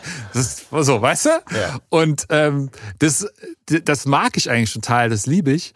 Ähm, und freue mich dann auch schon im, im Vorhinein darauf, wenn ich jetzt, äh, ich habe zum Beispiel jetzt gerade so ein, so ein neues Filmprojekt, was ich gerade annehme, und da habe ich so die Vorstellung, dass das alles so in diese 80s-Richtung geht. Mhm. Und freue ich mich schon total drauf. Und ich könnte wetten, dass wenn es dann soweit ist und ich damit anfange, ich eigentlich gerade in einem ganz anderen Modus bin und denke, oh, irgendwie eigentlich fühle ich gerade so Trap mehr. Und das geht mir ständig so. Ist, kennst du das? Es ist ja, wie so ein Fluch. Ja, ja, klar. Also ich finde es auch total geil, wenn man irgendwie sich voll reinzoomt dann in irgendein so musikalisch, musikalisches Projekt. Ähm, ich habe bei mir allerdings auch oft die Gefahr, dass ich mich dann irgendwo äh, in irgendeine Sackgasse begebe und ewig lang ja, gegen eine Wand fahre und es gar nicht richtig checke so. Also so dieses wieder raus aus so einem aus so einer Bubble und wieder neu reinkommen ist auch total gut weil ich finde also das ist echt eins meiner Hauptprobleme mein eigenes Zeug objektiv zu bewerten. Ich kann es total gut bei anderen Leuten und ich kann ganz präzises Feedback geben und alles. Bei meinen eigenen Sachen ist es natürlich unheimlich schwierig ähm, und ich brauche immer diesen Abstand dazu. Und je mehr ich mir so eine Bubble baue, desto tiefer wühle ich mich irgendwo rein. Ähm, und das macht mir auch Spaß, aber meistens ist der Outcome, also das, das ist, ist gar nicht so geil meistens. So. Also die, ich muss echt okay. sagen, die besten Sachen, die passieren halt dann doch, auch wenn es immer so romantisch klingt, also halt dann doch irgendwie mit so einer Leichtigkeit. Also ich hab, muss sagen, ich habe wenig von meinen erfolgreichen oder Sachen, sage ich jetzt mal, wo ich sagte, ey, das ist einer meiner besten Arbeiten, die sind eigentlich alle so entstanden aus, äh, aus irgendeiner Leichtigkeit, wo ich dann vielleicht am Schluss so, um es richtig geil zu machen, habe nochmal richtig äh, bisschen geschwitzt habe und was rangebracht habe, aber eigentlich ist, äh, hätte der Song auch geil funktioniert ohne diese letzten diese letzten fünf Prozent, die man sich dann sehr, sehr schwer erarbeitet hat. So. Ähm, und das ist natürlich irgendwie so ein Idealszenario, was ich irgendwie immer wieder versuche, irgendwie zu kreieren. Genau. Mhm. Du bist also ähm, auch der Typ, der sozusagen erstmal, nee, gar nicht. Du hast gesagt, du gibst dir sozusagen einen gewissen Tages, äh, ein, ein Limit, ein, ein Zeitlimit und sagst, keine Ahnung, ähm, wenn die Kinder in der Schule sind, dann mache ich irgendwie zwei Stunden Business, also administrative Aufgaben, drei Stunden, wahrscheinlich wären es dann eher so vier. Und, äh, und dann, äh, sage ich mal, danach äh, mache ich, äh, bin ich dann kreativ. Oder ist das eher so, dass du sagst, ey, Montag, Dienstag ist Business-Tag, ähm, da, da mache ich so blöde Podcast-Aufzeichnungen und so Kram. und dann ist halt Mittwoch bis Donnerstag, Freitag. Also daran arbeite ich noch. Also in, mein, in, meiner idealen Welt hätte ich so eine, so eine durchgetaktete Woche, wo ich genau weiß, da mache ich das, da arbeite ich kreativ, ah. weil eigentlich geht's ja nur darum, da arbeite ich ah. kreativ und da arbeite ich nicht kreativ. Ähm, ich habe es bis heute leider ehrlich gesagt noch nicht geschafft, es so so konkret äh, abzu äh, abzu also mir so ein Timetable. Ich glaube, es ist auch unrealistisch. Nee, ich glaube, es funktioniert auch nicht. Ich glaube, weil ich diese, ich habe das schon so oft gehabt zu sagen, ey, dann mache ich das jetzt so, also früh so, ne? Dann gibt's irgendwie und es, es kommt immer irgendwas sau Wichtiges dazwischen, genau. was dir das einfach zerschießt oder wieso es halt jetzt dann doch nicht geht. Ähm, ja des, deswegen ist das Konzept aber trotzdem das Richtige. Also ich versuche es äh, schon mir irgendwie so einzuteilen. Ähm, genau, dass ich irgendwie eine Regelmäßigkeit finde. Also ich habe hab auch gemerkt, mir bringt es viel mehr, versuchen jeden Tag was Kreatives zu machen oder zumindest jeden zweiten Tag, als irgendwie keine Ahnung, dann alle drei Wochen dafür äh, eine ganze Woche und nonstop. Ähm, also weil ich glaube, das ist auch, äh, es ist so ein bisschen wie Sport. Also ich glaube auch, das lässt sich trainieren. Also wenn du, also so funktioniere ich zumindest. Also ich merke es ganz deutlich, wenn ich jeden Tag auch nur eine Stunde irgendwie kreativ äh, am, am Rechner sitze und, und Beats mache oder für irgendwas produziere, dass ich einfach es so viel mehr aus mir raussprudelt, als wenn ich sozusagen drei Wochen nichts mache und mir denke, und jetzt mache ich, habe ich mir eine ganze Woche mhm. freigenommen, mache ich gar nichts anderes. Dann sitze ich dann nämlich erstmal die ersten zwei Tage da und da kommt einfach nur Müll raus und dann irgendwann wird der Druck so groß, dass jetzt was Geiles passieren muss, dass dann meistens nämlich gar nichts Geiles passiert. Ähm, und da funktioniere ich zumindestens und ich glaube eigentlich, dass es vielen so geht, viel besser, wenn man sagt so, hey, du hast jeden Tag hier die und die Zeit, so ein Zeitslot und da arbeitest du kreativ. Und selbst wenn du das gerade nicht musst, weil es nicht gefragt ist, ist musst du es trotzdem ernst nehmen, weil es sozusagen wie beim Sportler ist, das ist halt eine Trainingseinheit. Und ähm, das hält dich fit, dann auf Knopfdruck auch was abliefern zu können. Krass, ja, gute Theorie. Die Sporttheorie finde ich, äh, finde ich nicht schlecht. Hast du, also jetzt, jetzt erzähle ich dir was, ähm, frage, ob das bei dir auch so ist. Hast du manchmal das Gefühl, dass du dich durch administrative Arbeit auch so ein bisschen vor der Kreativität drücken kannst. Also und vor allen Dingen vor dem ähm, eventuellen kreativen Blackout. Der vor der Ungewissheit. vor der, ja genau, vor diesem, ja, ich könnte mich jetzt da hinsetzen, irgendwas machen, aber das könnte ja schlecht werden. Und dann habe ich einen schlechten, dann habe ich einen schlechten Abend, weil ich dann irgendwie das Gefühl habe, äh, und dann, ah ja, aber du, äh, ganz ehrlich, da ist ja auch noch eine Menge Abrechnungskram zu machen. und dann kann man trotzdem so befriedigt ins Bett gehen, so von, ja nee, doch, ich habe heute schon eine Menge gemacht und äh, auch Geld verdient und so und jetzt. Äh ja, also, ah, also ich muss sagen, ich werde richtig unausstehlich, wenn ich irgendwie dieses Ventil nicht habe, kreativ was zu machen. Also das brennt mir unter den Fingernägeln, ich werde es nicht los und ich bin dann auch nur bedingt familientauglich, merke ich so richtig. Also ich ich, ich, ich brauche es einfach. Ähm, ich drück mich, also ich weiß, was du meinst. Man hat, also bei mir ist es eher so, ich hätte, habe gerne so Sachen aus dem Kopf einfach, um mich dann zerstreuen zu können in der kreativen Arbeit, weil es ist ja nicht gefragt, wie komme ich am schnellsten von A nach B, sondern du weißt, ich will vielleicht nach B, aber mal gucken, was bei C, D und äh, bis Z irgendwie auch noch geht und dann gucke ich mal, ob ich irgendwo auf dem halben Weg woanders hin abbiege. Das ist für mich kreative Arbeit und das andere ist natürlich, okay, wie komme ich auf dem schnellsten Weg von A nach B? Ähm, und ja, ich, äh, also ich schütze mich echt davor, dass ich halt, wir versuche, dem auch eine Wichtigkeit zu geben. Also wirklich, das ist genauso wichtig, ähm, diese kreative Arbeit wie eine administrative oder die Business-Seite einfach um auch nicht unbedingt ein schlechtes Gefühl zu haben, wenn du halt dir dann eigentlich einen halben Tag irgendwie rausgeschnitten hast und im Studio bist und eigentlich was Kreatives machen möchtest, slash musst, aber es kam einfach nicht so was Geiles bei raus. Also man hat ja dann schnell so ein, oh, das war voll verschissen der ganze Tag, da hätte ich mal lieber gemacht, dann hätte ich das fertig gehabt. Aber so, funktio so funktioniert's halt nicht. Und das muss man sich immer wieder in, äh, in den Kopf rufen, dass halt irgendwie die, die neuen Scheißversuche halt dazuzugehören das dazugehören, dass der Zehnte halt richtig geil wird. Also du kannst nicht nur den Zehnten machen oder je nachdem, wie oft die Trefferquote bei dem Einzelnen ist. Du kannst nicht sagen, ich lasse die Fehlversuche einfach weg und mache nur die Treffer. Das geht nicht, sondern es ist ein Teil des Ganzen. Und das muss man sich immer wieder ins, äh, ins Gedächtnis rufen, dass man da nicht frustriert wird, ja.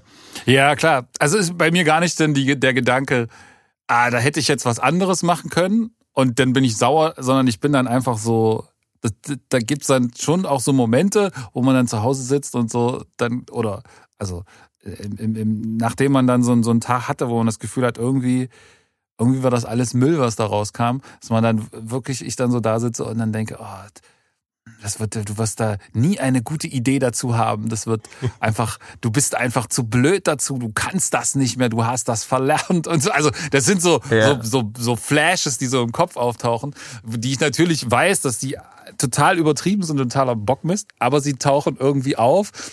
Und, ähm, und ich merke, dass mein Energielevel nämlich zu dieser äh, Theorie mit so, okay, erstmal früh, weil das auch so mein Gefühl ist, erstmal früh so den, den Business-Apparat sozusagen einmal füttern ja. und dann ist der Kopf ja frei und dann kann man ja irgendwie loslegen. Merke ich aber, dass das teilweise schon so viel Energie gezogen hat, dass ich dann gar nicht mehr mit dieser Energie, die ich eigentlich lieber für die Kreativität hätte, ja. ähm, die ist dann schon geflossen in so, in so Sachen, die eigentlich vielleicht gar nicht so viel Energie benötigt hätten. Mhm. Weißt du, was ich meine? Ja. Und ich meine, ich finde, was belastend ja dazu kommt, ist ja, dass es kein Job ist, wo man abends ins Bett geht und sagt, perfekt abgeliefert. Das, also das ist einfach äh, erledigt, sondern man hat ja immer im Kopf, also selbst wenn es ein Projekt ist, wo man eine Abgabe hat, hat man ja immer irgendwie dieses, okay, habe ich, ist es das Beste, was ich machen konnte. Ah, das nächste Mal mache ich dies anders und so anders. Also praktisch, man hatte ja immer diese Ungewissheit. Ähm, und es ist also gerade, also, also so als Beispiel, äh, meine ehemaligen Bandkollegen, ähm, außer Roger macht eigentlich keiner mehr wirklich Musik. Also der Schuh produziert jetzt auch Beats, so ganz geile, nerdige ähm, Sample-Sachen, die so einen leicht elektronischen Touch haben und ein richtiges Nerd-Gefrickel. Super geil. Aber der hat zum Beispiel nach, äh, nach seiner aktiven Rapper-Karriere hat er halt erstmal äh, einen Holzfäller-Job angenommen und hat äh, einen Ketten-Motorsägenschein gemacht und hat Bäume gefällt. Und äh, er hat gesagt, hey, das ist so schön, eine Arbeit zu haben, wo man am Abend sich nicht denken muss, oh, ich glaube, ich schreibe noch einen Text nochmal um, ah, ich rap's nochmal neu ein, sondern ich habe einen Baum gefällt und der, ist, der liegt jetzt am Boden und Job done. Ich brauche mir nicht Gedanken darüber machen, ob ich den morgen nochmal anders fälle, sondern es ist einfach erledigt. Und äh, das kann ich voll nachvollziehen. Ja, das ist auf jeden Fall äh, auch was, was da, glaube ich, reinspielt. Genau dieses, diese Sehnsucht nach, etwas abarbeiten zu können, was dann erledigt ist. Ne? Weil selbst der, selbst wenn das Master abgegeben ist, das ist ja emotional immer noch nicht so richtig abgeschlossen. Ne? Es ist immer noch die Frage, kann man nicht, hätte man nicht doch und hm, und also ne, wie oft ich quasi nochmal die letzten Pegeländerungen mache bei wie laut soll die Vocal sein und soll da noch ein bisschen unten weg und da ja, ja genau und so ne und den letzten das letzte Crashbecken noch irgendwo äh, draufsetzen so ne ähm, und da ist halt auch so eine Business-Seite ist halt so ein bisschen wie ein Baumfällen. Ne? Also Ja. so ein bisschen. Ja, du kannst genau. so, wenn du eine Steuererklärung abgegeben hast, hast du eine Steuererklärung abgegeben. Wenn du Genau. eine Abrechnung gemacht hast für deine Künstler auf dem Label, hast du die gemacht. Ähm, wenn du den Vertrag unterschrieben hast, hast du ihn unterschrieben.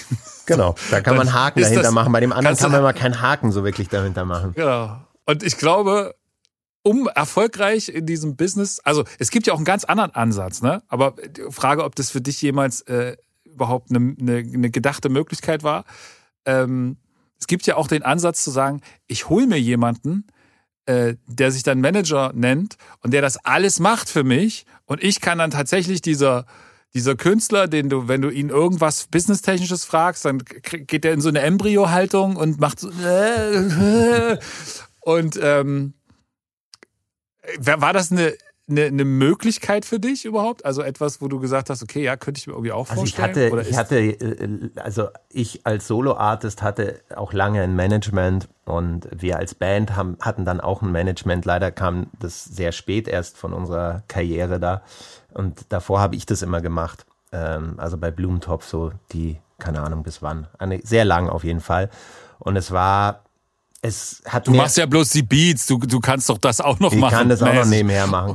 Ähm, und es hat mir auch in gewissem Maße auch Freude gemacht. Freude insofern, weil ich es gerne verstanden habe, was da alles so passiert ähm, und wie so die Zusammenhänge sind. Gleichzeitig war es auch echt ein großer Fluch, weil ähm, es mir natürlich Zeit gekostet hat äh, und abgezogen hat, kreativ zu arbeiten. Und äh, weil es natürlich, wenn das einer aus der Band macht, der auch damals hatte ich keine Ahnung davon, es war als Learning by Doing, ähm, sicherlich auch nicht immer, man hätte viel geilere Moves machen können, hätte ich mehr gewusst. Ähm, und auch hätte nicht einer von der Band selbst für die Band gesprochen. Das ist ja auch schon allein in der Konstellation schwierig. Und dann ist es auch in der Band schwierig, wenn einer sozusagen immer die Sachen von außen der Band präsentiert. In, ich kann sie nicht von, also wenn irgendwelche, keine Ahnung, irgendwas, keine Ahnung, wollt ihr dies machen, wollt, wollen wir jenes machen, bringe ich das in die Band rein und in dem Moment, wo ich das vortrage, bin ich nicht Teil der Band, sondern ich bin der derjenige, der das reinbringt und das ist für so eine Bandchemie total scheiße, weil du natürlich immer du kannst nicht auf beiden Seiten richtig rumhüpfen so. Und dann wurde das diskutiert und und ich war auf einmal der Manager, ich war nicht der, der das Da Bandmitglied. geht's ja nur ums Geld. ja, genau. Lass doch mal ein bisschen für die Band denken. Du musst doch mal, guck, das doch, können wir uns doch nicht so kapitalisieren lassen. Genau. Das ist doch scheiße von dir. Ich kann mir das Genau. sehr gut vorstellen. Genau. Aber wie viel haben wir denn noch auf dem Konto eigentlich? Genau. Das ist einfach eine Scheißkonstellation. Also das ist nicht gut und das haben wir dann zum Glück auch erkannt und dann gab es ein Management und ich wurde dann auch äh, selber als Producer und, und Artist hatte ich dann auch ein Management. Das habe ich mittlerweile nicht mehr, einfach glaube ich, weil ich genügend Wissen habe und gewisse Sachen auch dann auch nicht selber mache, dadurch, dass wir halt ein Label haben und einen Verlag und auch Angestellte kann ich manche Sachen, die ich nicht selber machen möchte als Künstler, kann ich ganz gut delegieren. Ja, okay, das ist, also hast du ja quasi dir so ein ähnliches, das Genau. heißt jetzt nicht mehr Manager, das hast jetzt quasi dir den Manager angestellt. Genau. Das heißt jetzt Team. Genau. Ja. Aber ich glaube, äh, da sind wir uns beide wahrscheinlich auch tatsächlich ähnlich. Äh, Es geht darum, das zu verstehen. Ja. Und da, ich glaube, das ist so ein bisschen Segen und Fluch zugleich, wie du gesagt hast. Ne? Also ich könnte das gar nicht. Ähm, denke immer mehr darüber nach, ob man das nicht irgendwie manche Sachen gut auslagern kann. Aber erst seitdem ich verstehe, wie die Sachen funktionieren Ja. und was, wie das, wie das zu sein hat und wie das richtig ist. Und ähm, ich glaube, da gibt es eine ganze Menge Künstler draußen, die diesen Anspruch nicht haben. Und irgendwie beneide ich die so ein bisschen darum, dass sie quasi einfach so durch die Welt gehen und das so als gottgegebene Büchse der Pandora nehmen, die man niemals öffnet und, äh, und einfach sozusagen sich äh, da von dem einen oder anderen auch hart über die Latschen ziehen lassen und, äh, und das dann aber einfach so hinnehmen, dafür aber die ganze Zeit in ihrem kreativen Flow bleiben. Ähm, das finde ich auch total cool, aber ich glaube, dass wir da beide auch so trotzdem so eine gewisse Befriedigung in der in dem Ausfüllen von Excel-Tabellen und den, dem, dem Nein, ich habe keine Befriedigung also nicht, da drin. Nicht, nein, aber, ich, aber ich, äh, Zero. ich, meine, ich meine eher so in dem Erstellen von Konzepten und von, von äh, ähm, sozusagen Sachen organisieren yeah. in, in, in gut, in, also Prozesse sozusagen in, in Organisationsdiagramme zu yeah. pressen. So will ich das jetzt mal irgendwie. Wow, ich habe ich nicht verstanden. Aber du weißt, was ich ja, meine, ja, so, ne? Prozesse ja. sozusagen darstellbar zu machen, erklärbar für andere Leute, genau. ähm, für sich selber auch verbildlichen und dann sozusagen einen Workflow zu entwickeln. Und das macht auch irgendwie echt auch teilweise Spaß. Ähm, wenn man es dann aber einmal alles gemacht hat, dann ist es ja nur noch Wiederholung. Und dann wird es halt so, oh, jetzt ist irgendwie nur noch nervig. Ja. Also da ist es, glaube ich, ich weiß nicht, ich meine, wir sind ja hier im Producer-Podcast. Ich glaube, es gibt dann doch nur wenige Producer jetzt in Deutschland, die sozusagen so ein Artist-Management wirklich brauchen. Also es gibt natürlich hier schon ein paar Stars, keine Frage. Die brauchen das sicherlich auch. Ich glaube, alle anderen bräuchten höchstens, also eher so ein Lawyer, der für sie die Anwälte, äh, die Verträge richtig checkt oder äh, solche Sachen. Da geht's ja jetzt nicht darum, eine Pressereise zu organisieren und, äh, und tausend Interviewanfragen zu, auszusortieren und, äh, und irgendwelche großen Medienkoops zu machen oder mit irgendwelchen Firmen irgendwelche Sponsordeals auszuhandeln das ist ja bei den meisten, also die meisten Produzenten sind ja dann doch, auch wenn sie jetzt in den Credits immer genannt werden, bei, bei den DSPs, ähm, ja doch letztendlich überwiegend Leute, die hinter der, hinter den Kulissen stattfinden, also die nicht selber Shows spielen und so weiter. Deswegen glaube ich, ist da viel wichtiger eine, eine vielleicht eine Art Assistenz, die einen sozusagen so den Bürokram vom Hals hält.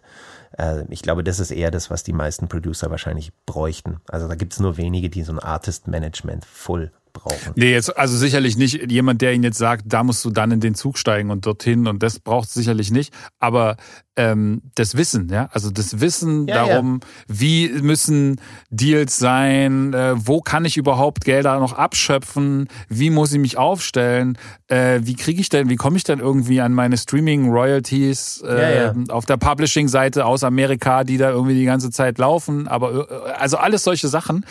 Ähm, dafür musst du aber ja erstmal wissen, was das überhaupt ist. So, ja. ne? Und da, da ist ja schon bei ganz vielen, erlebe, erlebe ich das, dass wenn du den quasi von Publishing und Master Royalties erzählst, dann ist, geht schon das erste Fragezeichen auf. So. Ja.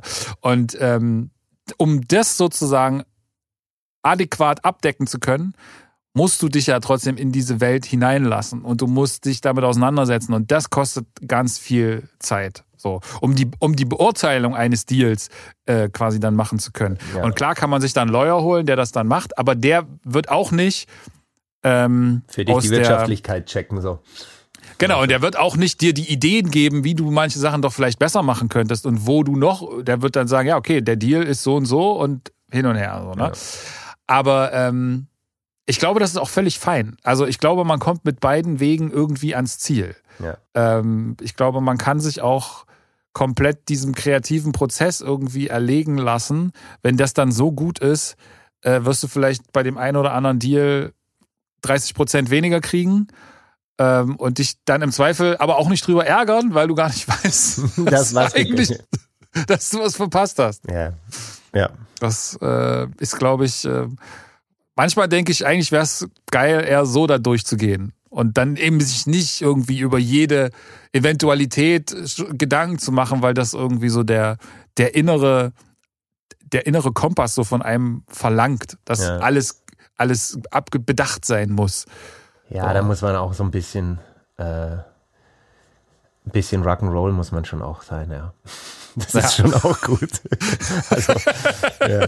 Das fasst eigentlich ganz gut zusammen, ja, genau. Mehr Rock'n'Roll, mehr äh, und weniger. Ähm, ja, sonst Schlips. steht man sich ja auch nur selbst im Weg. Also so, so ein paar kleine Kollateralschaden muss man schon auch in Kauf nehmen. Also sonst, äh, wir sind ja alle nicht angetreten, weil wir irgendwie gerne Bankkaufmann werden wollten.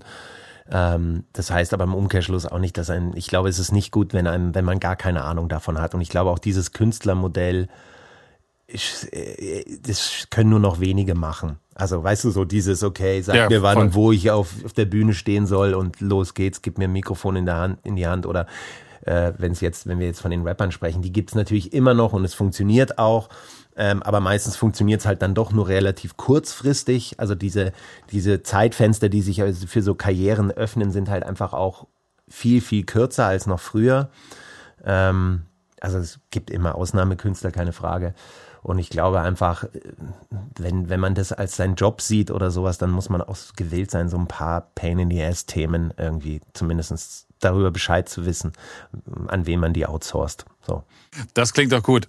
Ähm, super. Ich fand es äh, sehr spannend. Und ähm, jetzt haben wir es halb zwölf.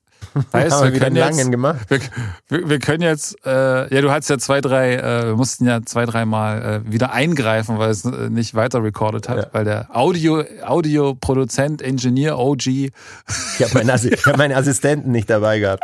Sorry. er hat es nicht hingekriegt, dass die, dass die äh, Aufnahme weiter lief. ähm, alles gut. Äh, auf jeden Fall vielen, vielen Dank. Äh, ja. Hat echt Spaß gemacht. Danke ähm, dir. Und äh, Ihr wisst jetzt also Bescheid oder auch nicht. Ähm, würde mich interessieren, äh, wie ihr das im Zweifel löst und was da für euch an vorderster Front steht. Und ähm, wir beide können jetzt, nachdem wir sozusagen schon ein Teil Business äh, heute abgehandelt haben, nämlich Marketing. wir haben schon einen Haken am Marketing. Sehr gut. Äh, äh, können wir jetzt äh, den Rest des Tages kreativ arbeiten. So machen wir Nicht, das. weil du wahrscheinlich noch äh, zehn Telefonate zu führen hast und ich weiß nicht, ich habe meinen Tag noch nicht richtig durchgeplant. Ich war nur bis zu dem Podcast heute gekommen und dann muss ich mal schauen. Ja. Das ist, ja, das habe ich auch immer. Jeden Tag habe ich eigentlich nichts drin stehen und dann fängt der Tag an und plötzlich ist es um vier und der Kleine kommt aus der, aus der Kita genau. und ich denke so, okay, ja, ich habe jetzt noch nicht einmal den Synthesizer angehabt. Ich schalte ihn gleich an. In diesem Sinne, hat mich sehr gefreut. Ähm, an alle anderen, nächste Folge wird auf jeden Fall auch spannend. Ich habe schon den Gast, ich sage es euch noch nicht, aber wird ein äh, super spannendes Thema, worüber wir noch gar nicht gesprochen haben. Und ähm, ich hoffe, das kommt irgendwann in den nächsten Wochen. Das war aber erstmal heute Beats und Tweets Folge 25, Deutschlands nerdigster Producer Podcast. Und ihr könnt jetzt losgehen und euch meine neue Scheibe The Art of Chilling Volume 2 auf Vinyl bestellen. Haben wir das Marketing-Ding auch noch irgendwie eingebaut hier? äh, ansonsten wünsche ich euch was bis zur nächsten Folge. Das war's von mir. Ciao, ciao. Bis dann. Danke dir. Ciao.